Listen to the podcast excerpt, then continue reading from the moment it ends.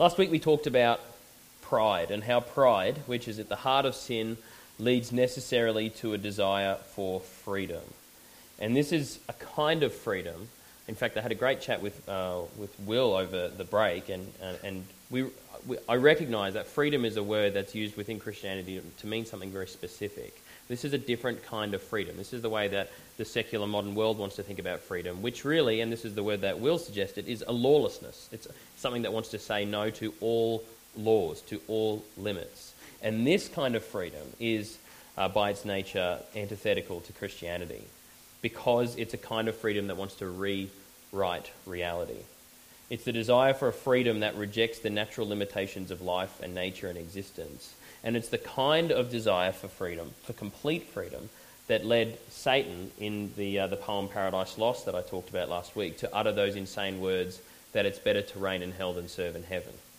It's an obsession with freedom that rejects ultimately God, God as being the Lord of all and wants to put us on his throne. We then discussed how this desire for freedom results in us wanting to assert our ownership over everything and everyone.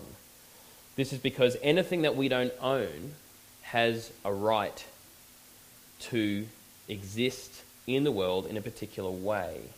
And that means that there's a proper way, a right way for us to respond to it. And if there is a particular way that we have to respond to something, then that demonstrates the fact that we don't have complete freedom over it because there's something that we should do. And real freedom, this kind of crazy lawless freedom, shouldn't have to respond to things in any particular way at all. We it should be able to respond however it wants and to do whatever it wants. Therefore, this kind of perverse idea of freedom means that we treat things and people as if they belong to us. And this is what we call the minefield. So now, today we move on to part two, uh, which this week I want to talk specifically about how this uh, approach to the world manifests itself in the way that we see and treat people, because this is where it gets really damaging. Uh, this week's session is called No Mere Mortals, and it's based off a quote from C.S. Lewis, which we'll talk about later on. Last week I started with a passage from 1 Corinthians, and we'll start again today with a passage from 1 Corinthians, and this time it's from chapter 6. So if you have a Bible there and you want to open it up, we'll be going right from the start of chapter 6. This is what Paul says in his letter to the Corinthians.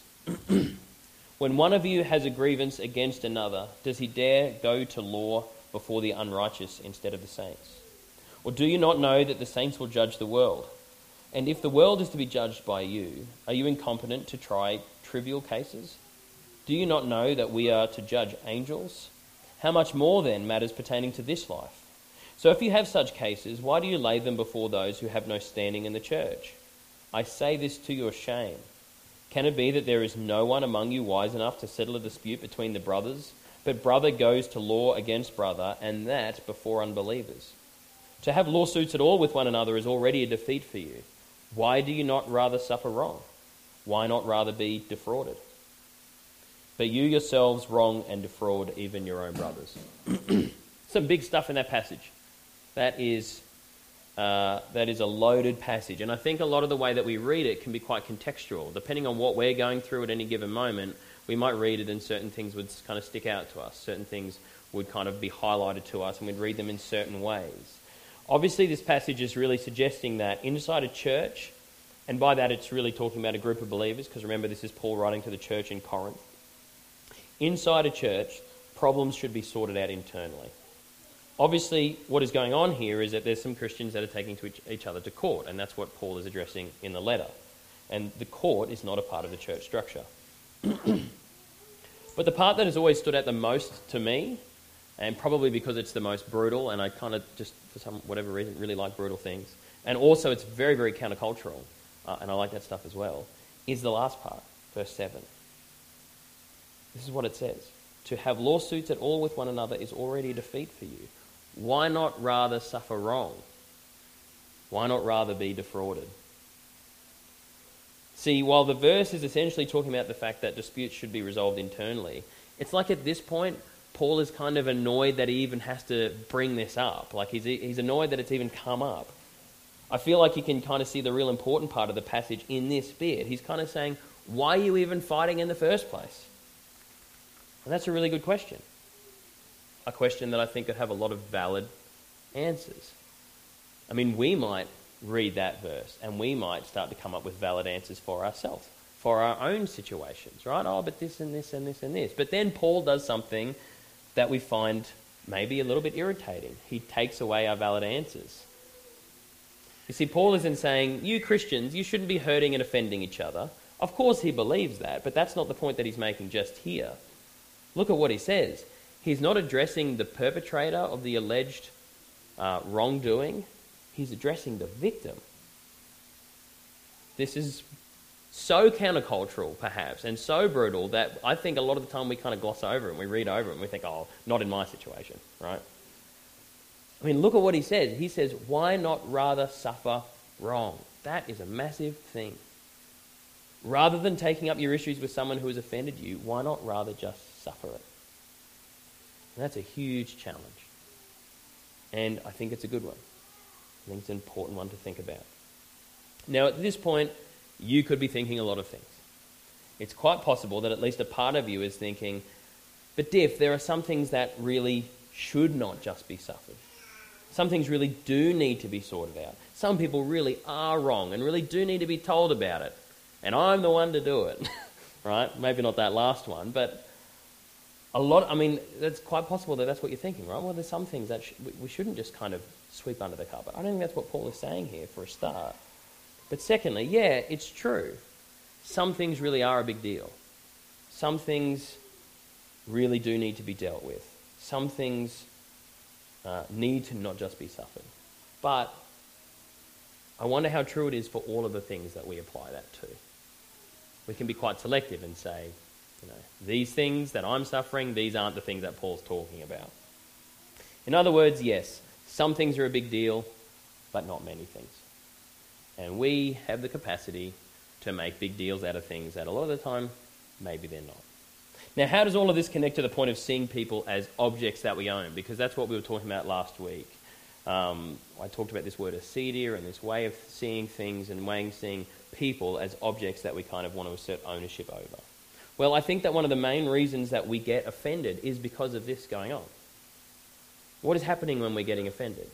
Some thing did something that we thought it shouldn't do or something or some person didn't do something that we thought it should do.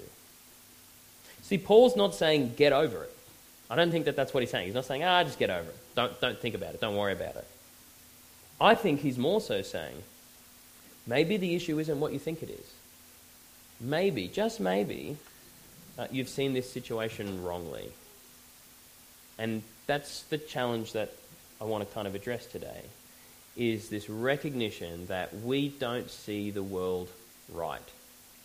We see the world through our own fog of circumstance and history and past.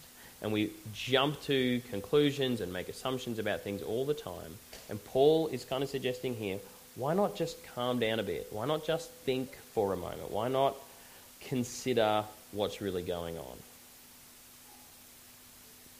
If you're finding this a tough thing to swallow, at the moment. Hopefully, as we go on, it's going to make a bit more sense. Uh, I know it could come across a bit challenging, but I think that that's important. I think that's an important thing. I think that the truth sometimes hurts, but then also the truth sets us free. And so there are challenges there uh, that I don't want you to tune out. Um, I pray, my prayer is that God would, would speak to you the way that you need to be spoken to. Um, and we all have issues with this in different ways. So, this idea of ownership really always ends in control. That which we own, we should be able to control. This is why we get angry at a barking dog, right? If you own a dog and the dog barks, you don't always get angry at it. In fact, you're very happy when the dog barks if it's a guard dog and there's an intruder. You give it a thumbs up for that. Good move, good barking, thank you very much. And maybe another time, if you've trained your dog to speak on demand and then your mates come around and you get it to speak and then it does it and you're like, yeah, high five, well done, dog, right? So it's not the barking necessarily that's the issue, but in the middle of the night when you're trying to sleep and the baby's trying to sleep and the dog's barking, then all of a sudden the barking becomes an issue. So you can see the thing itself is not the issue. It's not barking that's a problem. It's about your control over the situation. It's not what I want. It's not when I want it. barking itself is not the problem. The problem is control. When I was working at uh, City Church uh, in the video department, I made, I don't know, probably thousands of videos. I don't know of sermons and people talking and stuff, but there was one in particular that always stuck with me by a guy called Edgar Meyer, who's a local pastor. And he uh, said this thing that has stuck with me and really impacted me at the time, and it's always stayed with me, and that's this. That's it. The issue is never the issue, the issue is always control. And I think that if you just kind of dwell with that for a moment, you can kind of see the way that that really works a lot of the time we make something about an issue, but the thing that's really going on is the way that it's impacting me. And the way that it's impacting me is that I don't have control over it. The crazy thing about trying to control people is it's impossible. You can't control people. For me, I think that one of the things that this kind of demonstrates is what is so amazing and terrifying about marriage. I mean, this is something that I really grappled with when I was going to get married to my wife. I kind of realized that what I was really saying was, I'm going to give myself to this person, and I have no control over the way that they respond to that. You know, people change, right? That's a little bit scary. I think there should always be a little bit of uh, not a bad, not a not a bad trepidation, but a little bit of the weight, the weightiness of what marriage really is. I mean, you're you're saying I'm going to rely on, uh, on this person who I can't control. But that's why I think it's so important that marriages aren't built upon emotions for each other, but built upon Christ. Because Christ is the unchanging thing in a marriage. Christ is the thing that maintains that marriage to be able to go through and past those changes. So, control over people is impossible. And I think that all of us have control issues. I think everyone does in a little way. I mean, I kind of said that last week when we talked about the fact that if pride is the root of all sin, we all sin, and therefore there's control going on in all of us in different ways. I've got a couple of questions here that maybe might help to kind of um, flesh out for you whether or not you have control issues, just in case you think you don't. First of all, how, how do you go with accepting authority? How do you go with people being an authority over you?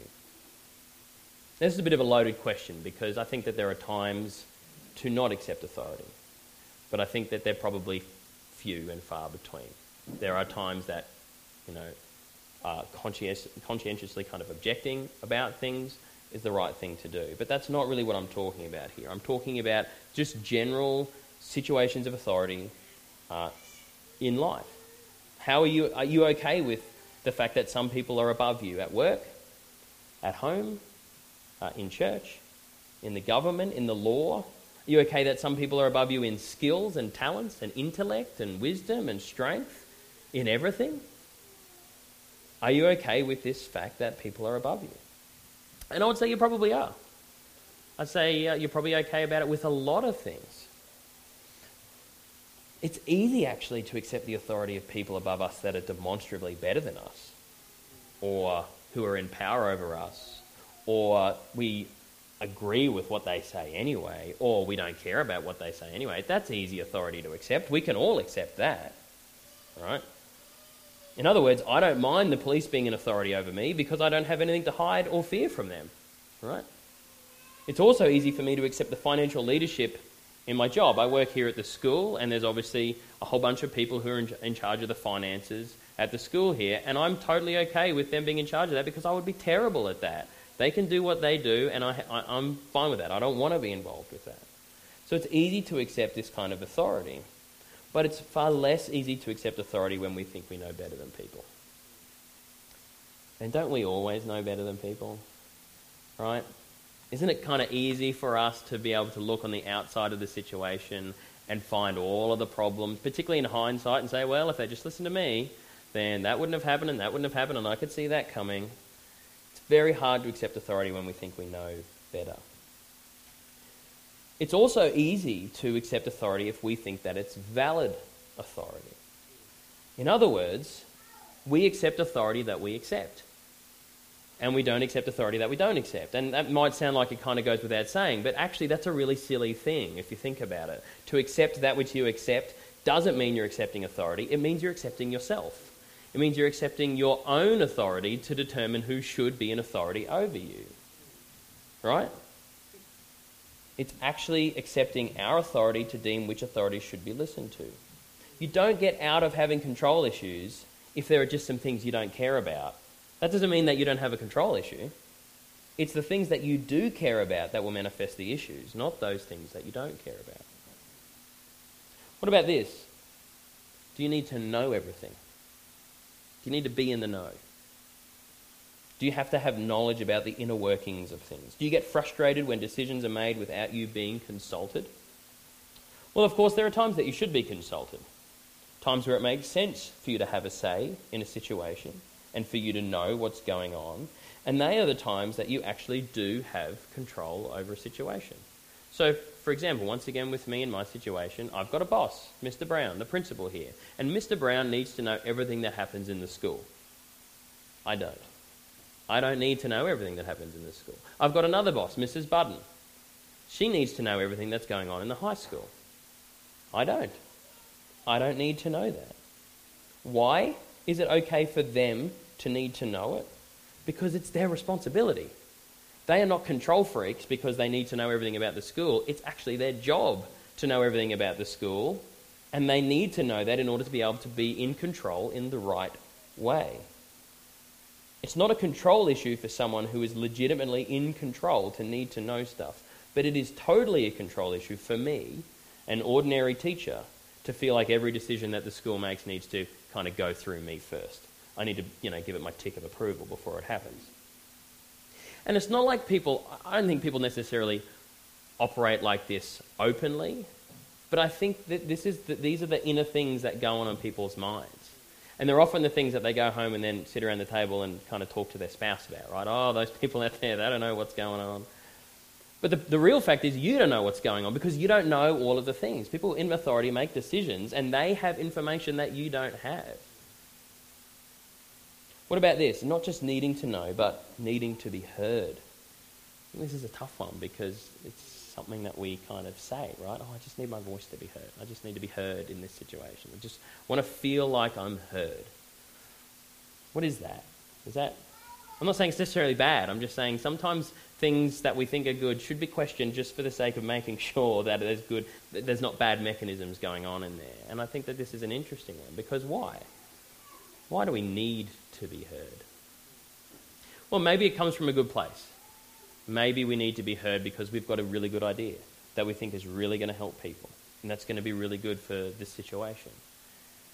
But then the question becomes well, what happens after you're heard if they reject your idea?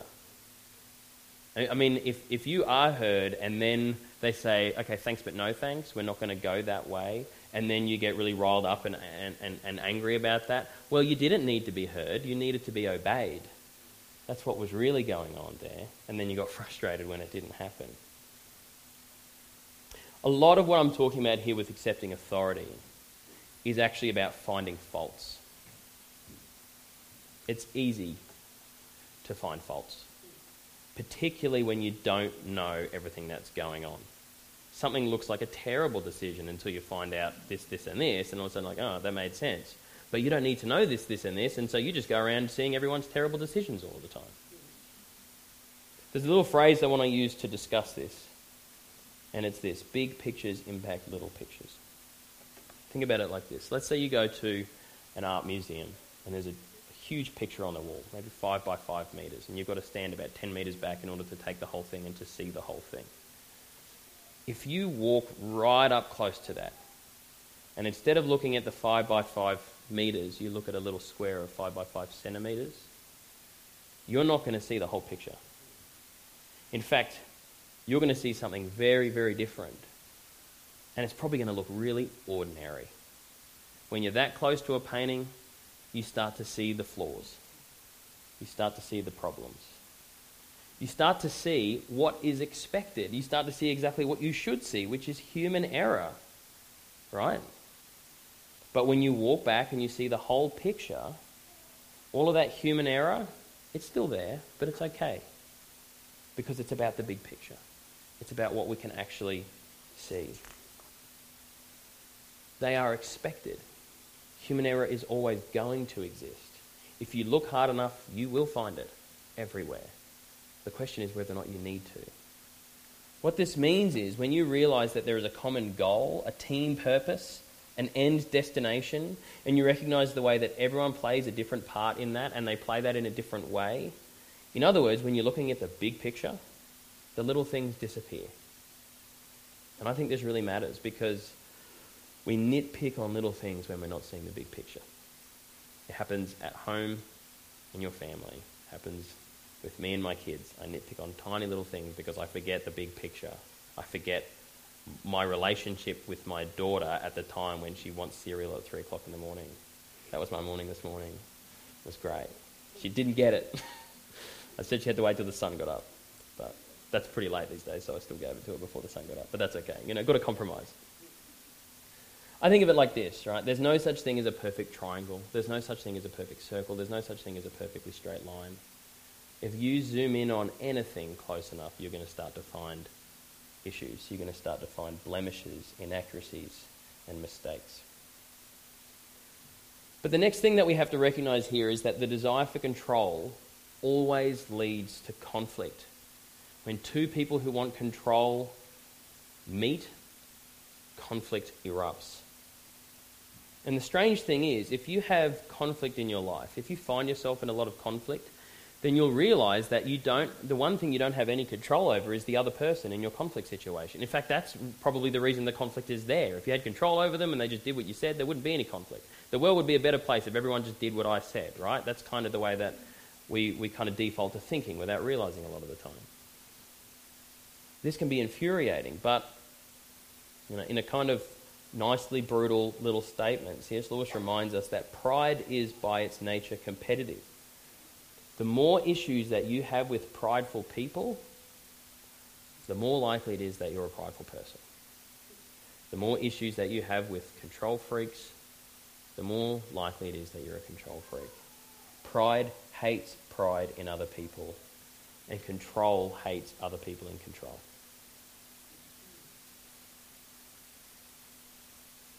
But in a conflict situation where you don't have control over anyone else, there is someone that you do have at least a little bit of control over, and that's yourself. I think that's why Paul is talking to the victim here and not the perpetrator, because who has the control over the situation? It's not like Paul is like, yeah, go, hurt all the people you like. He deals with that and deals with it far more in his other letters and in other places in Corinthians as well. But he's not saying you, as the victim, you're just a victim.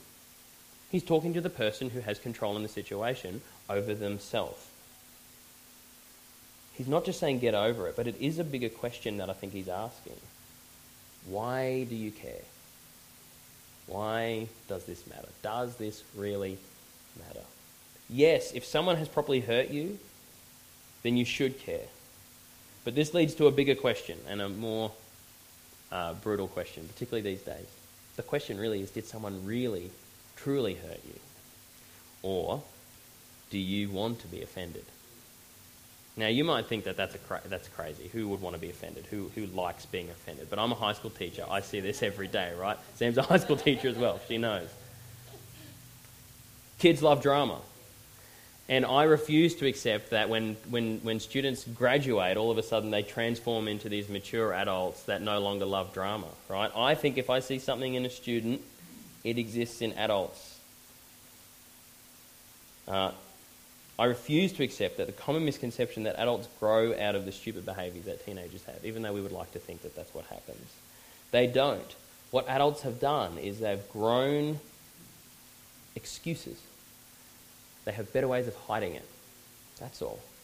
Teenagers aren't more evil than adults, they're just less clever at getting away with their evil. Sorry if that's.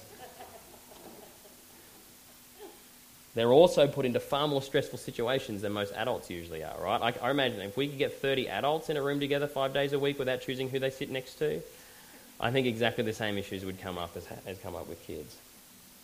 My point is that if I see it in high school, I think it still exists in adults. And people most certainly choose to be offended. Some people love to feed off the drama, and I think Paul is a little bit talking to this as well. Obviously, I'm kind of pushing what Paul has said out into some practical examples. So I'm not saying this is exactly what Paul was meaning, but I think that it relates to that. Here's the crazy thing about this word offence, though, right? Offence has got nothing to do with what someone did, it is 100% about the way that we feel. That's what the word means. I'm not saying the feeling is illegitimate, I'm just telling you what the definition of the word is. And by the way, this, if you follow politics and stuff, this is what all the uproar is about Section 18C of the Anti uh, Discrimination Act, right?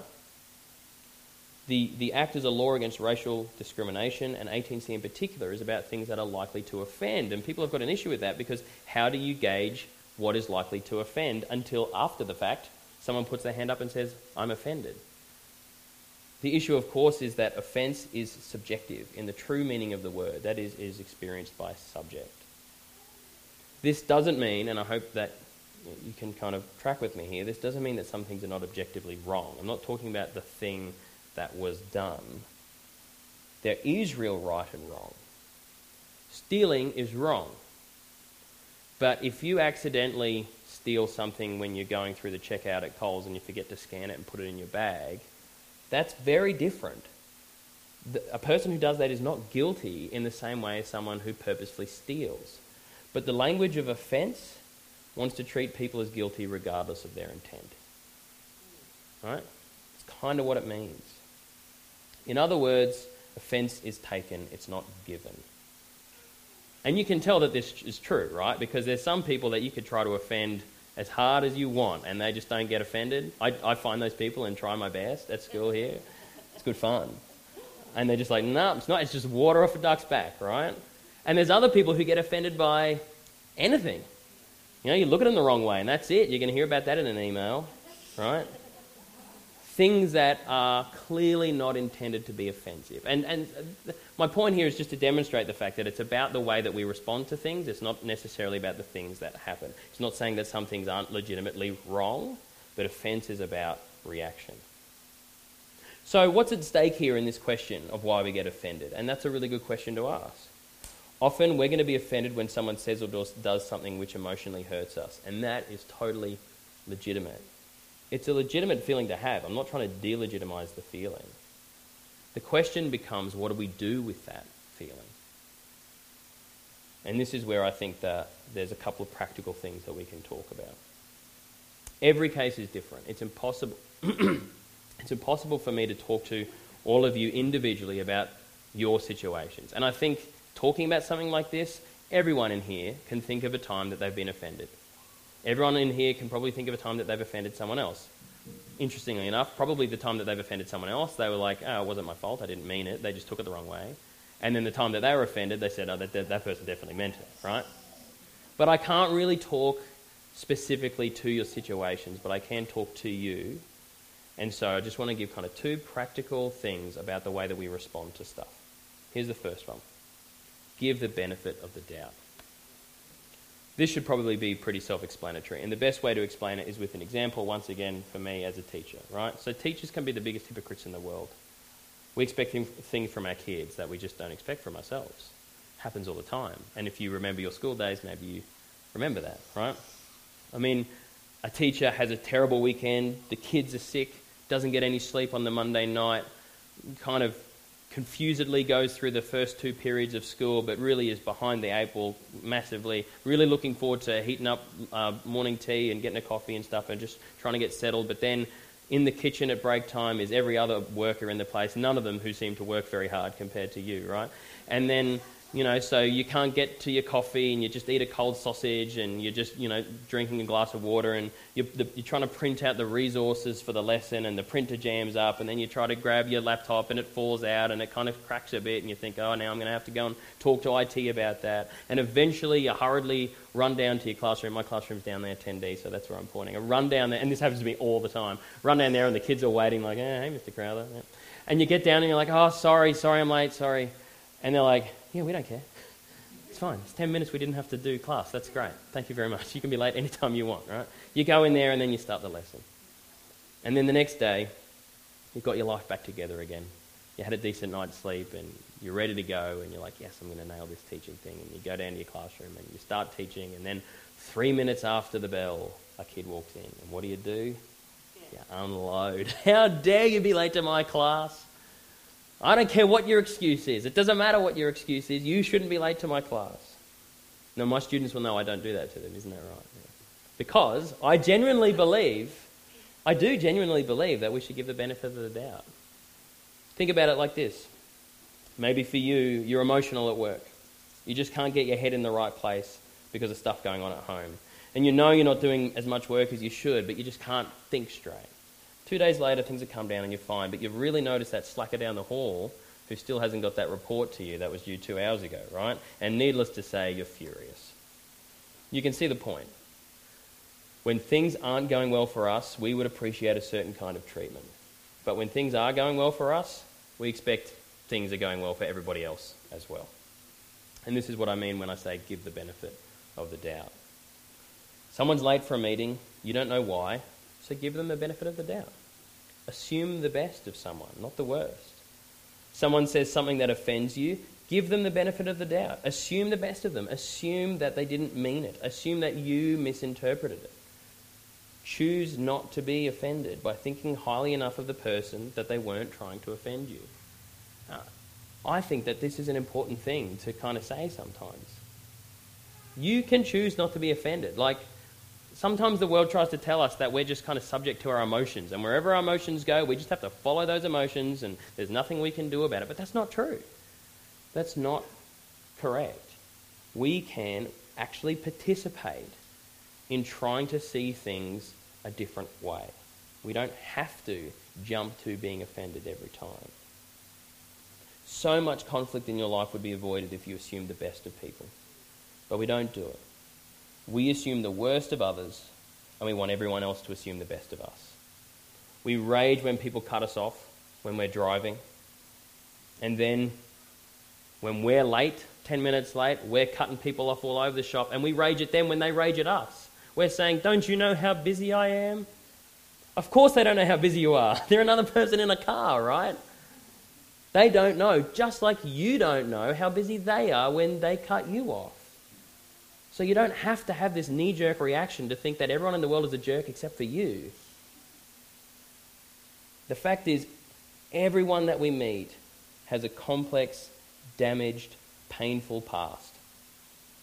Everyone that you see was somewhere else an hour ago, doing something else, was somewhere else two hours ago. Everyone that you meet had a sleep last night that was good or bad. Everyone that you meet has stuff going on in their family that you don't know about.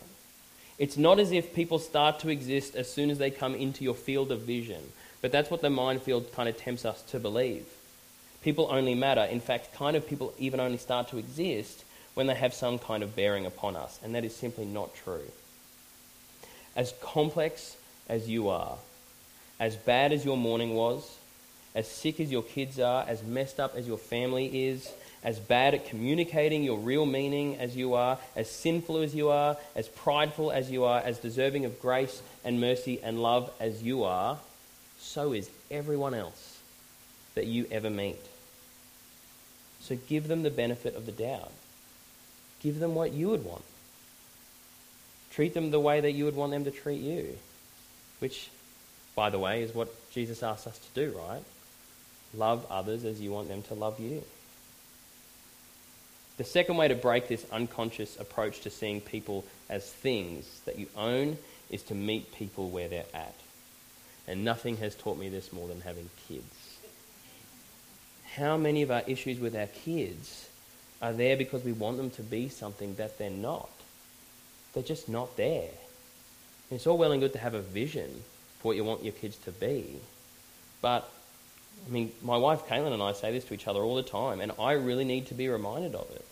There's so many times where I'm getting frustrated at one of my kids because I'm expecting a three year old to be a 10 year old.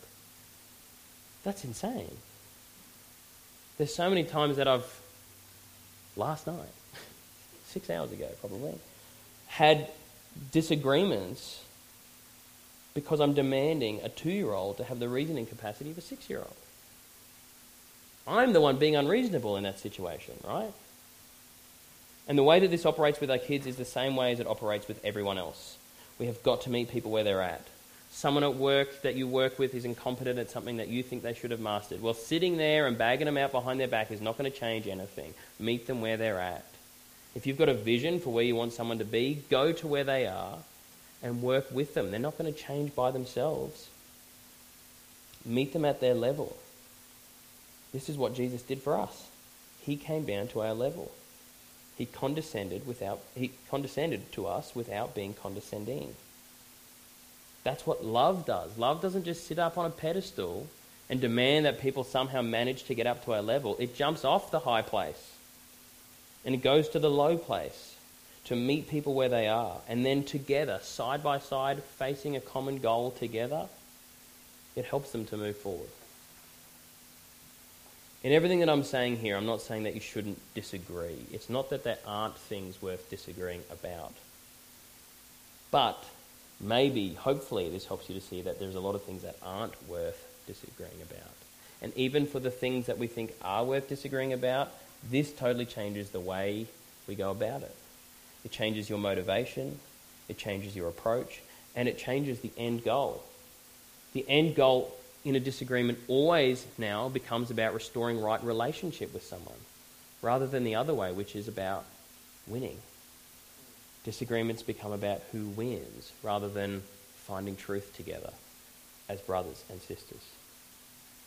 I'm sure you've heard the phrase innocent until proven guilty. Well, that should be our approach as well. Even that, even that small thing, would make such a huge difference in our lives and the lives of everyone that we interact with.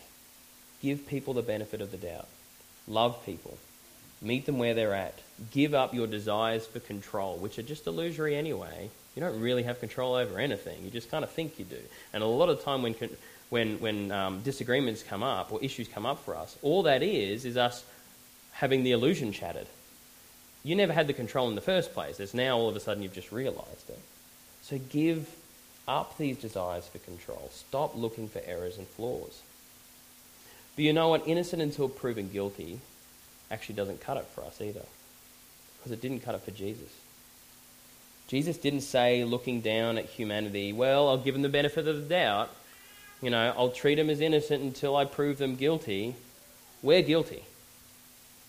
He went way further than that. Jesus doesn't say innocent until proven guilty.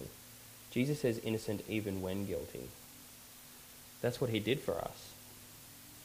And let's not forget something that sometimes can be easy to forget in church, which is sad. But our call is to be like Jesus, to treat people the way that he treated us. Jesus said innocent even though guilty. In other words, to paraphrase Paul, Jesus said, I'm not going to take him to court. I'd rather be offended. And you think about what happened at the cross? I think that's a pretty good, I mean, obviously, offended is a really shallow, bad word for what happened there, but think about how much more, more it is. See, when Paul says this, he's not asking us to ignore justice. It's not about that. It's not about ignoring justice. But he is asking us and reminding ourselves to die to ourselves, to die to our pride, our ambition, our desire to own things, and our desire to have control over people. We need to see people and say innocent even when guilty. Why? Why should we do this? Why should we rather be offended? Well, the reason that we have to ask this question in the first place is just because we aren't seeing reality properly. We aren't seeing people for what they truly are.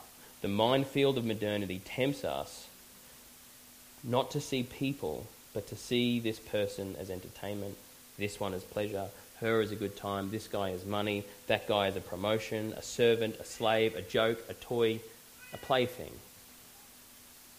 This way of thinking doesn't help us to see people properly.